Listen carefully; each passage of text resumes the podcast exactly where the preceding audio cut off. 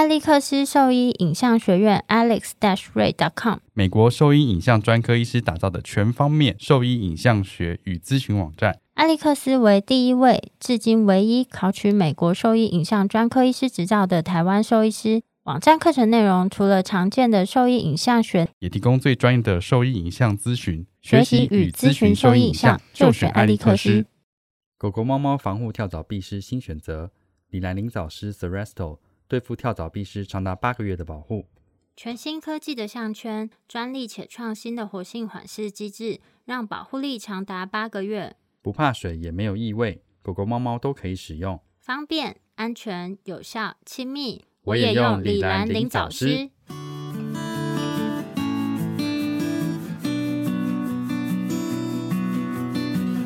你现在收听的是 Wonder Vet Talk，超级好兽医的闲聊时间。我是兽医师林哲宇 Steven，我是兽医师肖慧珍。在这边，我们会用轻松谈论的方式，带给大家一些简单而正确的小动物相关资讯，也会和大家分享一下兽医师日常发生的有趣事情。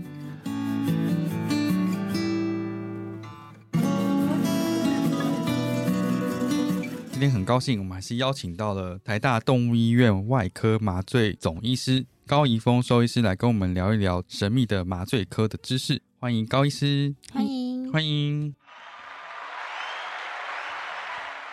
哎，那我们再问一下，就其实我觉得这也是事主蛮常问到的问题。我先问那个一体麻醉的好了，就是现在大家都知道麻醉就有风险，但他们大概了解到的风险是，好像过去因为过去大家都是以一体麻醉为主嘛，所以就事主来。询问的时候，他们其实最常问的问题说：“啊，你们这个是用气体麻醉吗？是不是气体麻醉比较安全？”这样子，想问一下，就是高医师对这样子的问题会有什么样的回复？我觉得应该是一天到晚都在回复这个问题吧？对啊，这应该是十个有七八个会问吧？你们是一体麻醉吗？呃。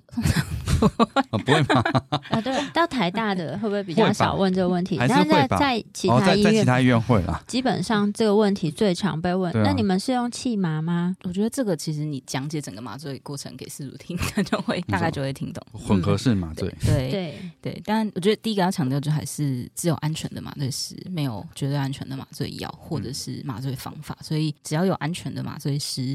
一体麻醉跟气体麻醉可以一样的安全，所以就是一体麻醉或者是气体麻醉，它只是方法。就像前面我们刚刚提到，我们靠药物引起病患他们不同的麻醉深度。一体麻醉它的作用方式就是，它打一针以后，你可以借由你这一针的药物剂量来决定你诱发是镇静的状态，动物只是稍微放松，还是动物就是倒在那边失去意识，就是所谓全身麻醉的效果。但是这一针也有短效跟长效的差别。不同的药物，它们这一针的效果，它也可以产生对呼吸系统甚至是心血管系统不同的影响。所以，其实以我们在所谓一体麻醉中会用的药，比如说大家常听到舒泰或者就是周阿铁或替亚走这样这两种药品，他们不管肌肉注射或者是静脉注射，它一针其实可以维持三十分钟甚至四十五分钟的效果。然后你剂量给高的时候，它其实就是让病患进入所谓全身麻醉的状态。嗯，但也有所谓大家听过，好像有些人听过蛋白针，就是泼。破否？哦，它是蛋白针哦，不不不，它叫牛奶？牛奶针，牛奶针。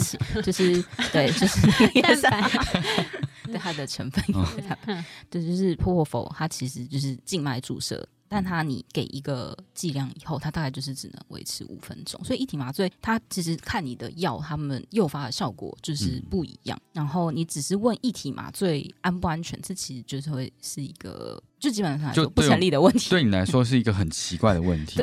对对，就是对，这是一个很奇怪的问题。因为我们麻醉的整个过程，它包括诱导、维持跟恢复，所以我需要一个药物让病患进入麻醉的状况。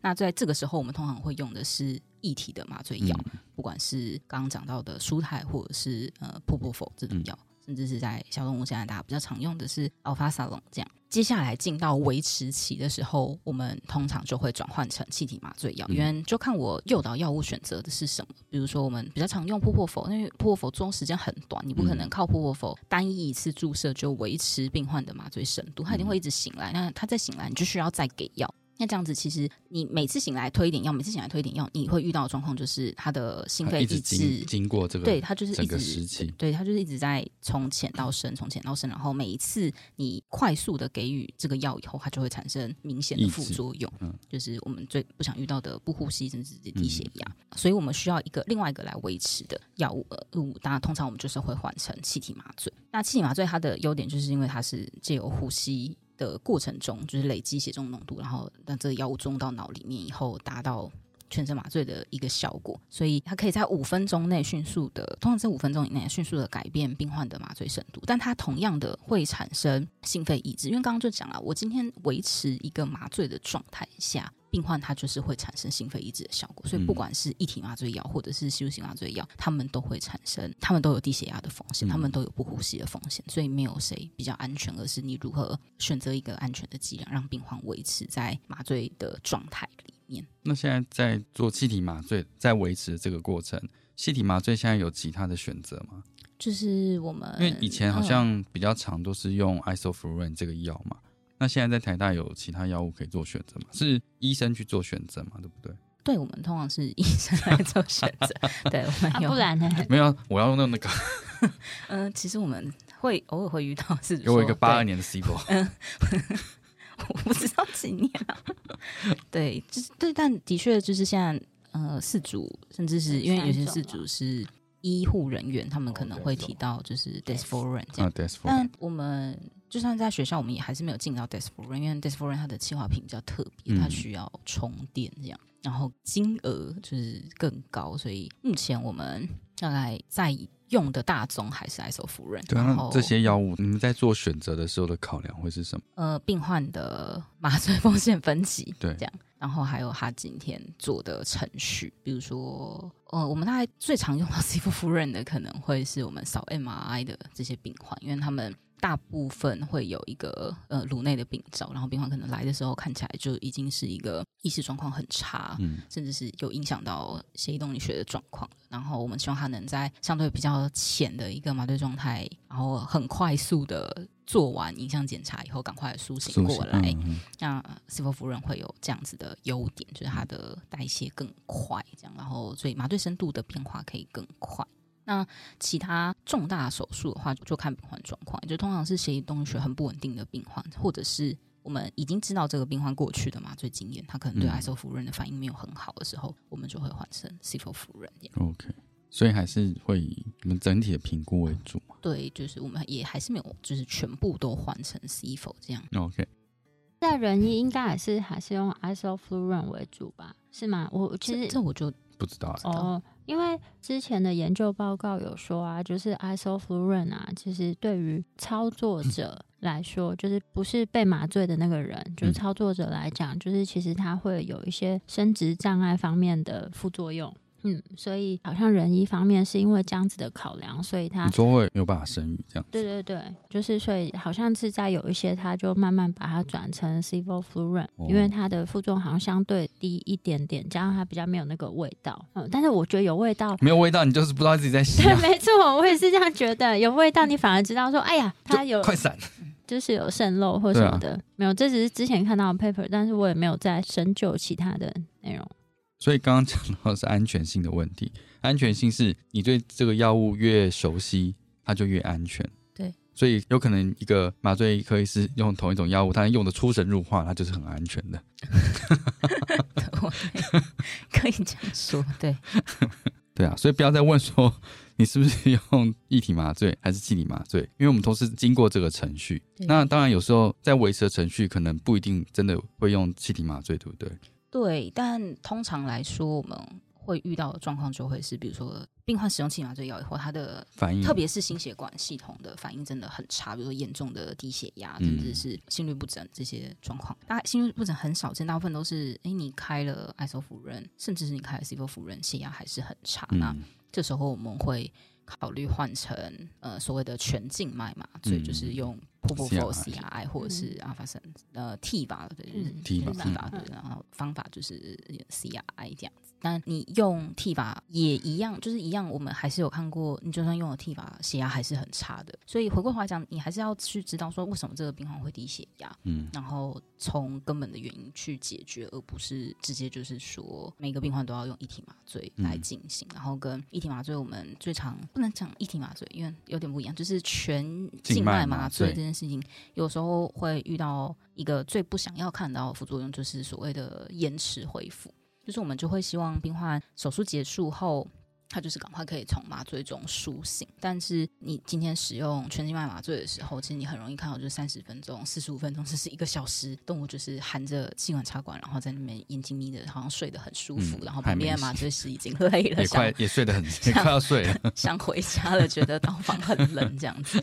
对，所以然后这个延迟恢复这件事情，其实也是一个麻醉中我们不想要看到的并发症，所以。也是这个原因，我们会希望维持期这样以气体麻醉为主，就是让病患的恢复是迅速而且平顺。所以刚刚讲到的是麻醉这个程序是诱导期、对维持期跟恢复期这样子。所以在前期用的东西跟维持的东西大致上是不一样的。所以你在问的东西其实是不成立的一个问题，对，因为大部分是混合性的一起使用啦。所以你今天说你是不是用一体麻醉？其实是啊，对。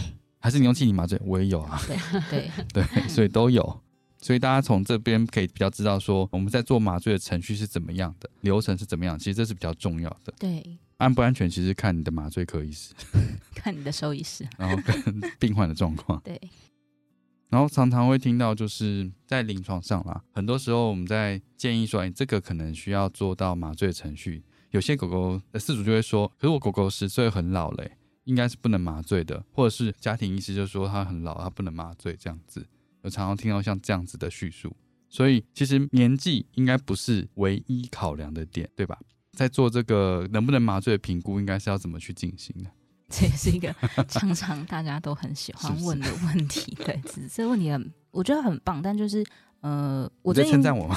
对，我觉得这个问题很棒，就跟进食那个问题我也很棒。就是你就换一个角度去想，今天如果这个它不是狗嘛，它如果是人，你会因为你今天才四十岁，你今天才五十岁，或你今天六十岁了，你就不去麻醉吗？你就不去做治疗吗？不会吗？人一样，就是动物其实也是一样，就是我们没有一定不能麻醉的病患。那我们需要的其实就是你有没有去评估病患他需要麻醉的原因，跟病患现在的状况来设计一个安全的麻醉计划。那我之前听了你们在就是 EP 八十的时候的那个麻醉的 套，感谢。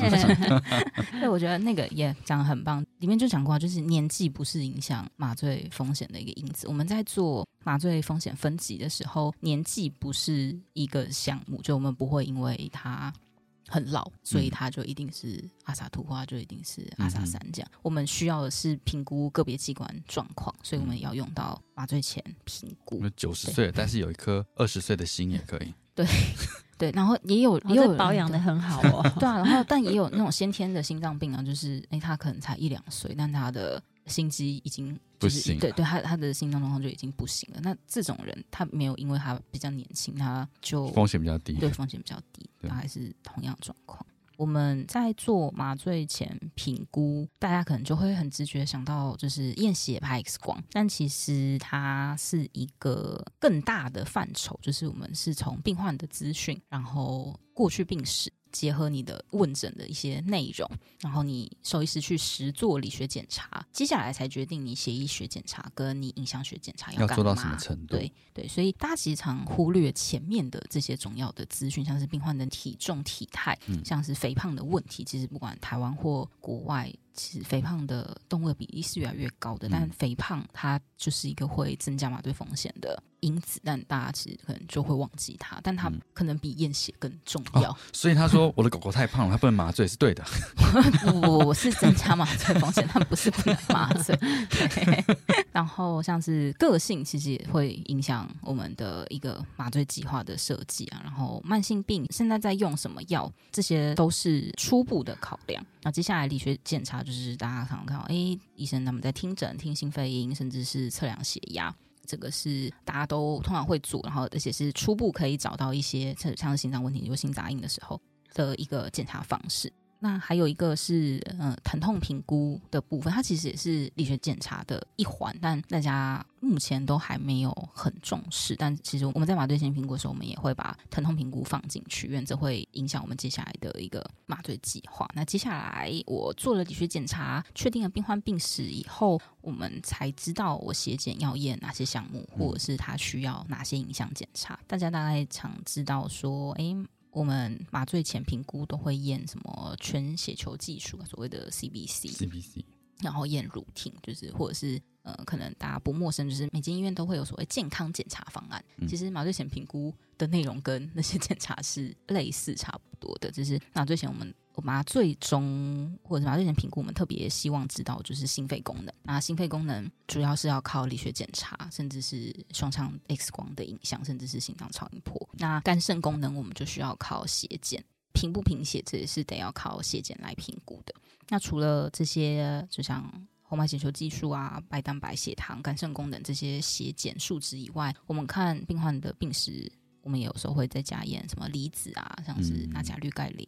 然后一些肝脏的，还有一些其他的检查，还有一些大家可能会听到的，或者是依照年龄，有些人他们会建议说，比如老猫大于八岁以上，甚至十岁以上，我们会建议验甲状腺素。那这是根据各个不同的物种或个物种对，然后他们在那个年纪好发的疾病做的一个建议。另外，再讲到一个大家常忘记的，就是尿液的检查。就其实尿液检查在麻醉前评估课本上都会建议，但是其实大家很少做，大家就会演习，然后说：“哎，肾指数好的就是肾指数肾是正常的。”但其实肾指数要变差的时候，代表之前很多东西都已经变差 了。对，就是那时候其实已经来不及，反而是尿检它可以更早去反映尿浓缩能力的变化。这样，嗯。然后在台湾其实还有一个很需要被检查，就是心丝虫。像不管是狗狗或猫猫，其实台湾 心丝虫感染的比例就是有一定比例在，嗯，所以那心丝虫是会影响麻醉风险的，所以很大的一个因素。对，所以这也是我们会建议要验的。但不是每个病患都一定要验，就是我还是要强调说，你必须根据这个病患他的病史、他的临床症状，跟你一开始的理学检查来决定他要验什么。那当然知道的越多。对于麻醉医师，他在麻醉计划或者是麻醉中处理，就可以做得更详尽。但我自己在训练 intern 的时候，我都还是会希望他们要去思考，我们为什么要验这些数字？嗯，不是我们把自主当成 当成提款机这样的。嗯，也也不是说啦，就是当然你做越多的事情，它没有不对，但是是不是真的那么必要性而已？对啊。然后另外一个思考层面就是，有时候就算我们做了这么多的检查，麻醉中的并发症其实就还是会发生，就像恶性高热啊什么的。对，然后跟任何麻醉药物引起的心肺抑制，这其实都是可能会发生。就是这无论我前面做了多完整的检查，它这是不可避免的。像是有时候，嗯，院内可能会讨论，我们是每个病患都要去扫心脏超音波。但是，的确，心脏超音波可以告诉我们更完整的资讯。但是，更重要的可能会是麻醉中，你这位兽医师他知不知道每个药他给下去以后会有什么反应，然后他怎么样去测量病患的状况，然后积极的给予监控跟治疗，这样子。所以回到说，病患能不能麻醉吗？没有不能麻醉的病患，只有麻醉下去以后风险的高低。只有不敢麻醉的兽医师。对，有谁不敢麻醉呢？没有。对，但我要说，其实我有时候也是常常会觉得这个不要麻比较好吧。呃，但是因为你已经是掌握了很多资讯之后，你判断他麻醉下去的风险可能是高于预期，或是说他的风险会让他有比较高几率的生命危险。但是有些如果医师他只根据他的年纪，没有这些相对应的资讯，就评估说这个病患是没有办法进行麻醉，我觉得这样子的结论是下的有点太。武断，武断了，嗯，就是没有评估。对，像我有一只七岁的柯基，就是他就是因为他的医师跟他说他不能麻醉，他就不去做检查，他是后肢瘫痪，对，他就不去做检查了。这样真的很有时候也遗憾，但是就是尽量，就像我们就请高医师来，就是有不同医师的角度跟大家讲这些风险到底在哪边，然后我们可以先了解的事情在哪里。那大家就是越熟悉之后，他就比较可以接受做这样子的程序。呃，你认识的越多，能够帮助自己去判断说到底这件事情可不可信。对对啊，而不是只听别人的经验分享这样子。就我们也还是很常遇到十六岁、十八岁的对啊老狗老猫来做手术，对吧？一分证据说一分话。我们前一阵子来手术的猫猫是十九岁，快要二十岁了。哦，我最近来做复健的猫咪有二十一岁。对，但是但是但是我没有做任何麻醉。不是，我意思是说，就是要比老是不是？那个猫它就像刚评估，就是刚刚高医师讲，就是我们有帮它做了一些评估之后，其实它的身体健康状况其实都是良好的，所以也不是良好，就是说它的麻醉风险并不是说很高的。所以才建议它进行了就是外科手术，所以并不是说年纪就是我们拒绝麻醉的唯一理由。对啊，所以这个说法其实是有点太武断了。就是这么说的，他给的资讯其实是不完整的。对，嗯嗯，所以能不能麻醉，还是建议找专业的兽医师去做比较详细的评估，而不会错失掉他有接受到更好医疗的机会。没错，我讲的很好吧？我们都讲的很好，为什么你只夸你自己？而且而且真的要跟大家，大家可能判断的当下都不会想未来。其实你现在觉得麻醉风险很高，你不愿意在现在这个阶段做麻醉。然后治疗或检检查或治疗，嗯，等到一年以后，你觉得动物看起来很痛苦了，suffer，然后这时候你想要再麻醉的时候，那个风险只会更高。这个反而是每个兽医师很常遇到的状况，所以也是为什么就是要苦口婆心的告诉饲主们，麻醉它的风险是什么，然后让他了解整个过程，然后选择接不接受这样。就像十岁建议他做。检查麻醉然后手术，因为觉得十岁太老，风险太高，就到十六岁还是这个样子。对啊，到十六岁，就像齿科啊，或是就最常遇到像肿瘤病患，他们就长肿瘤，然后就说这太老了，我不想要他麻醉，就到肿瘤痛苦，肿瘤大到破掉了，然后来跟我们说想要做这个手术，哎，他都已经转移了，然后就。要切的范围这么大，术后要化疗，有的没的的，他最终时机点不对了。对啊，最好的时间点都错过了，就是会觉得很可惜啊。对啊，谈恋爱都要天时地利人和的，更何况是治疗。不要扯这些五四三的。好，我们进入下一个问题。我是台大动物医院外科麻醉兽医师高以峰，您现在收听的是 Wonder Vet Talk。超级好兽医的闲聊时间，最专业的小动物知识 Podcast 频道。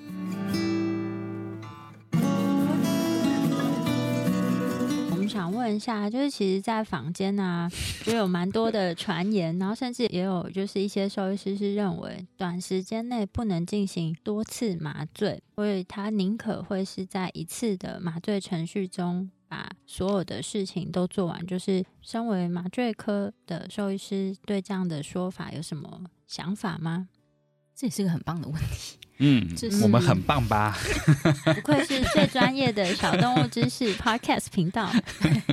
就是一个定义是知道什么叫短时间内了。就是其实我们今天要决定一个医疗的过程，比如说他今天需要麻醉，好，最根本的都还是病患的状况。就像我们刚刚提到阿萨贵，比如说，哎，他其实现在身体状况都好，然后没有道理就是他不行，就是先扫完 CT 以后再做手术，这个比例可能不太。我们举骨折为例好了，骨折它通常是伴随着创伤而来，因为它需要一个很大的外力，动物才会骨折。但有时候，比如说这个创伤，它可能不只是呃前肢骨折，它还有后肢股骨骨折加上骨盆骨折，甚至是它可能多处骨折，对，然后它可能有。怀疑脑创伤，甚至是胸腹腔的受伤。那在这样的状况下，你还要强迫着，不能说强迫，就是把病患放在一个长时间的麻醉，一次做完所有的程序，其实反而是有问题的。嗯，就是麻醉时间越长，虽然我们没有一个。它特对统计或者是一个单独的 paper，它就是去研究麻醉时间的长短，最长可以多久？对，最最长可以多久，或就是长时间多长，它才会发生并发症。但其实普遍或者说零星几篇 paper 里面，大家的中心思想都还是你要尽可能的缩短你的手术麻醉时间。就是你麻醉时间越长，病患出现的并发症通常就会越多。就是打个岔，你麻过最久的时间是多久？小时候，不，我惊讶的是这个时 间点，嗯，是晚上九点到凌晨五点。哎，对，哦，小时候体力比较好，现在可能没办法。真的吗？我现在过十二点真的是不行。我跟过十二小时的刀。但这个也不是值得，就是怎么讲，骄傲的事情，对，因为那是不得已的状况下，就是不然我们都不希望进行一个长这么长时间的的过程了。对对啊。就是你会发现，回到刚刚讲我们麻醉的状态，它就是药物让病患进到那个麻醉的过程。所以其实你时间越长的时候，你的身体本来可以维持的那个心血管功能，嗯，会越来越无力。所以时间越长，这些并发症一个就是可能你呼吸的功能越来越衰竭，甚至是你的心跳血压，你会发现越来越难维持。所以我们的目标永远都是希望手术越快速。结束，然后病患赶快从麻所以应该就是麻醉医师在旁边一直 一直跺脚，快快快！不敢不敢，我们都是小小喽喽，就是对，我们是在眼巴巴问说，现在大概做到哪里了？这样子而已。对，可以稍微把速度加快一些些吗？对，或者是问他，呃，就是很冷静的讲说，现在的麻醉状况好像有点不太稳定，是不是能够加快一点呢？这样。对，所以短时间内真的不会不能进行多次麻醉。重要的就还是你每一次麻醉下去以后，病患的状况是什么，然后你用的药物是什么。比如说，你每次都用一个很长效的麻醉药，然后麻醉药给的很重，动物都还没有良好的从麻醉状态中恢复回来，那可能就真的是不适合再进行下一次麻醉。但你每一次。麻醉的过程就是你可能选短效，然后有解剂的药物，然后你控制你的麻醉时间，然后做必要的医疗行为，其实它都还是可以被安全的执行的。就像我们有一些骨折做外固定的病患，他们可能真的是每天需要换包扎，甚至像烫伤的病患，其实他们换包扎的过程前一开始是对非常疼痛的，就是我非常。不能接受，就是动物在我们操作的时候有尖叫的这个行为，所以我都会他们可以不是 他们可以沉浸或麻醉，就是应该要被放倒，然后来做这些医疗，所以不会有短时间不能进行多次麻醉的这个问题疑虑。对，正常来说是不会了。如果你的麻醉科医师把药物用到出神入化，应该是爱麻几次麻几次。是也没有，我们真的很不希望遇到这种事情。对啊，所以这件事情其实是不成立的嘛。对对啊，因为所以很多时候我们是做完了影像学检查之后，有可能才需要回到医院去做后续的诊断评估。有些时候的确是需要直接做手术的。对，那其实这个两次的就短时间，呃，有啊，就是有可能算是比较短时间，可能几个小时就进行第二次麻醉，其实是不会对这个这次的麻醉风险造成什么影响的。对，不会。重要的还是动物有没有在监控它的生理状况，跟做出适时的应对，这个才是重要的。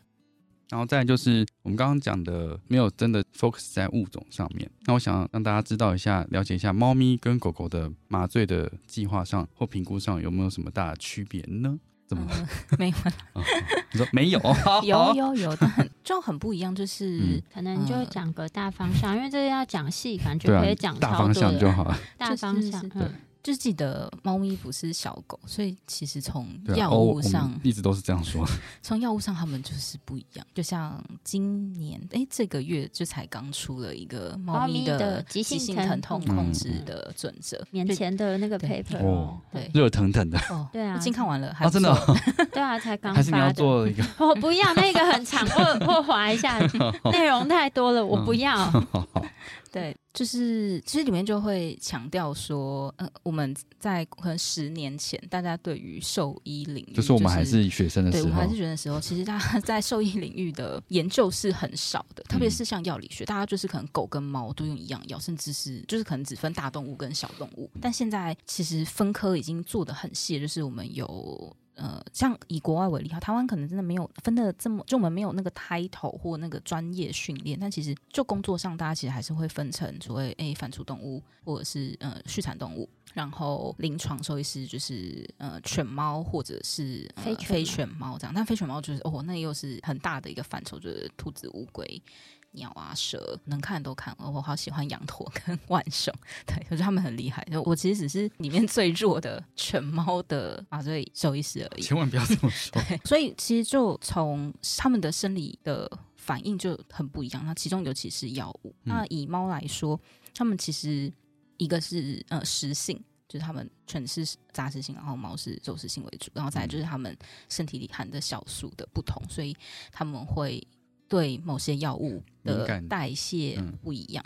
就是我比较少用敏感这个词，通常就是代谢时间长短的差异，然后甚至是有些不良反应是特定的物种才会出现的。所以你在当一只狗猫它们开药的时候，其实你第一个思考问题一定都是它今天的物种是什么，然后去选它合适的方式。所以以呃刚刚的问题说，麻醉计划上面在考量上有什么很大的区别吗？第一个是药物吗？对，就是药物的，这其实是一个非常大的区别，因为每一种物种对药物的代谢的程度是不一样的。对对，然后再来就是物种的个性，就是猫跟。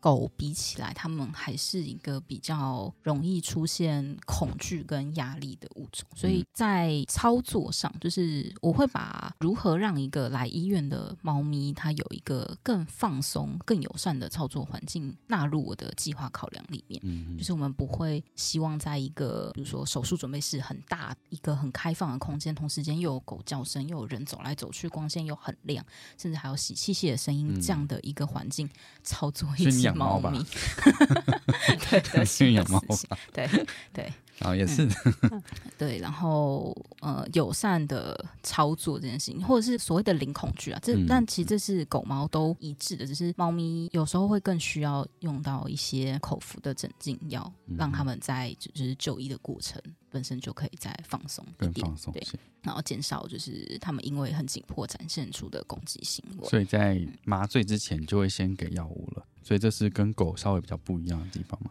对，但其实这一年来说，就是。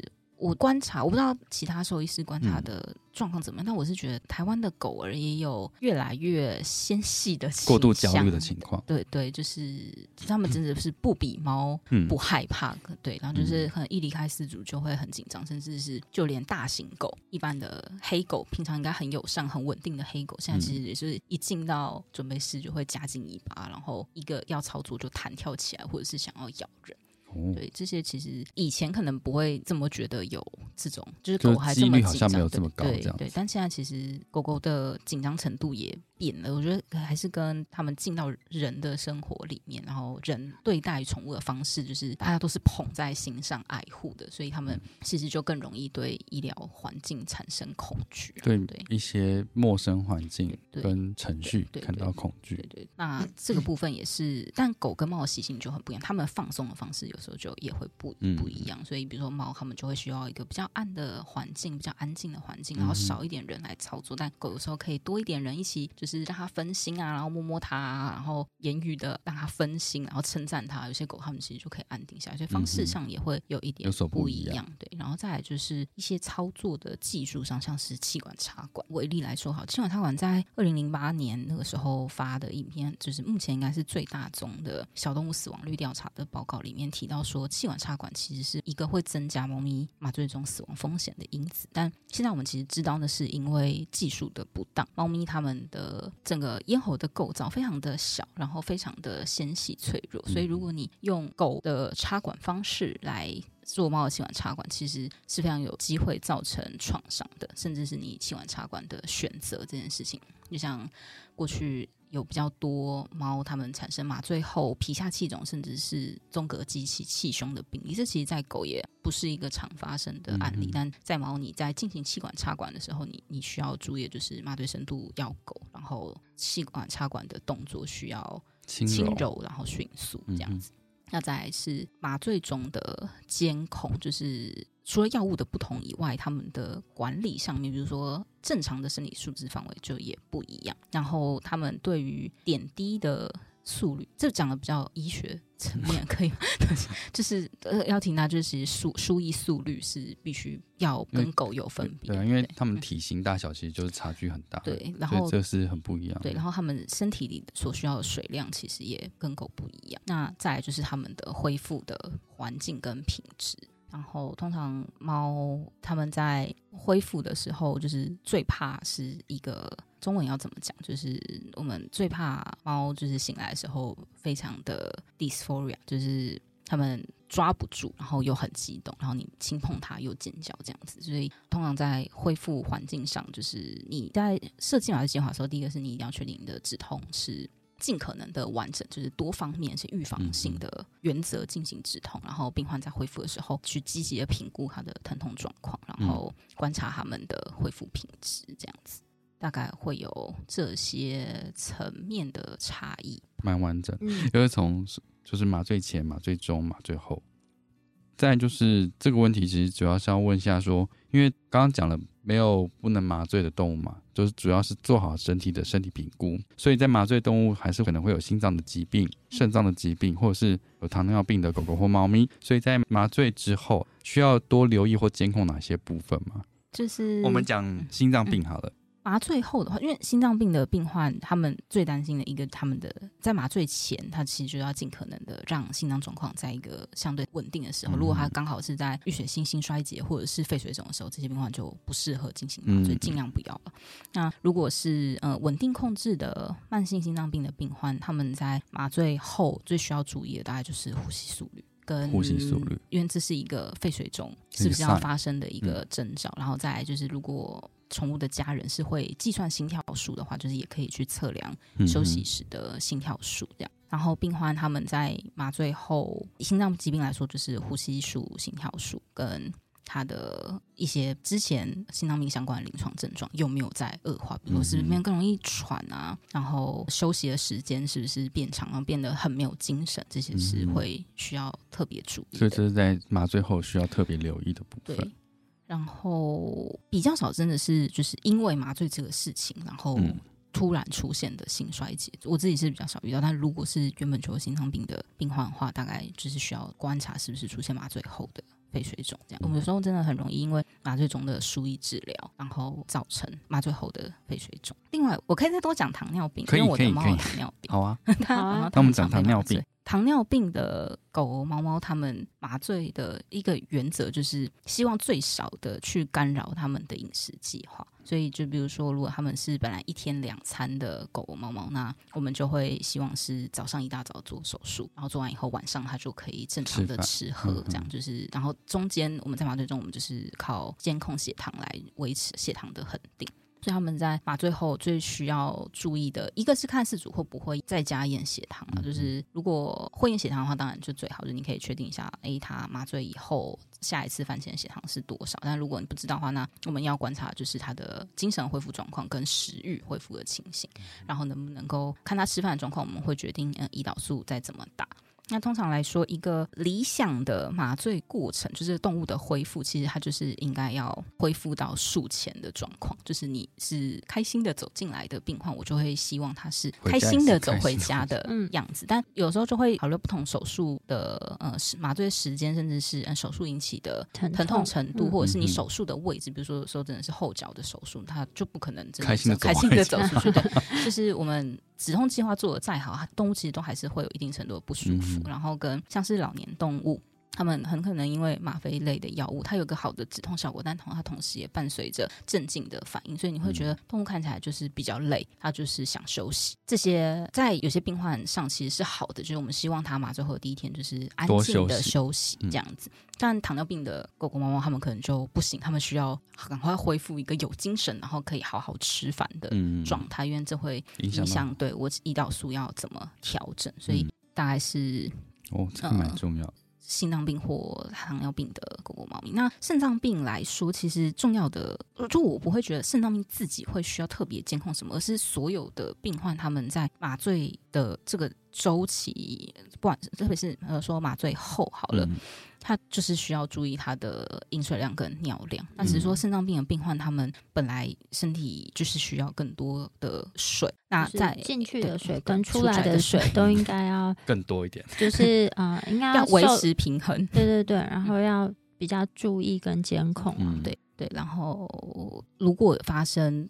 多尿，甚至是严重的寡尿，那这就是一定不正常。嗯，那通常我们在讲麻醉并发症的时候，我们都会讲所谓的麻醉后急性肾衰竭。那这个发生率其实不不对，但不低吗？不低也，但也不是高，但是它是场急性肾损伤，对，急性肾损伤，对，其实它是损伤，不是真的到衰竭。但其实这个的第一个临床症状，有时候就是尿量的变化，但它不一定是一开始就是没有尿，有时候他们可能会先从多尿开始。